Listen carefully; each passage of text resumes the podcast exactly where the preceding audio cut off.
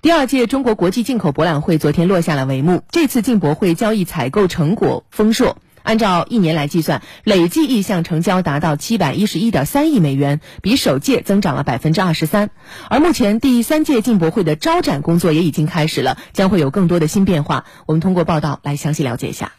据初步统计，本届进博会专业观众注册超过五十万人，其中包括七千多位境外采购商，大大超过首届。负责人表示，这届进博会采购商的国际化程度和专业性都有所提高。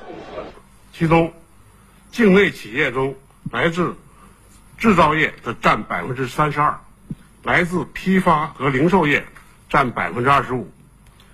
交易采购成果丰硕，按一年计。累计意向成交七百一十一点三亿美元，比首届增长百分之二十三。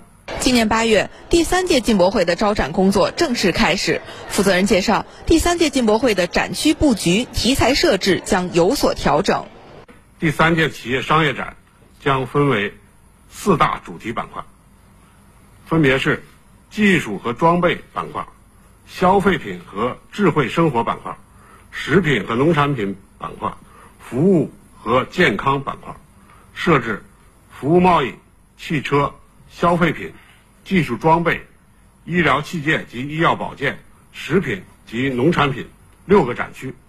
目前已经有两百三十多家企业报名参加第三届进博会，签约面积超过了八点四万平方米，其中世界五百强和龙头企业就有超过八十家。不少参展商都表示，明年将会扩大参展面积，并且要年年参加，持续搭乘中国高速发展的快车。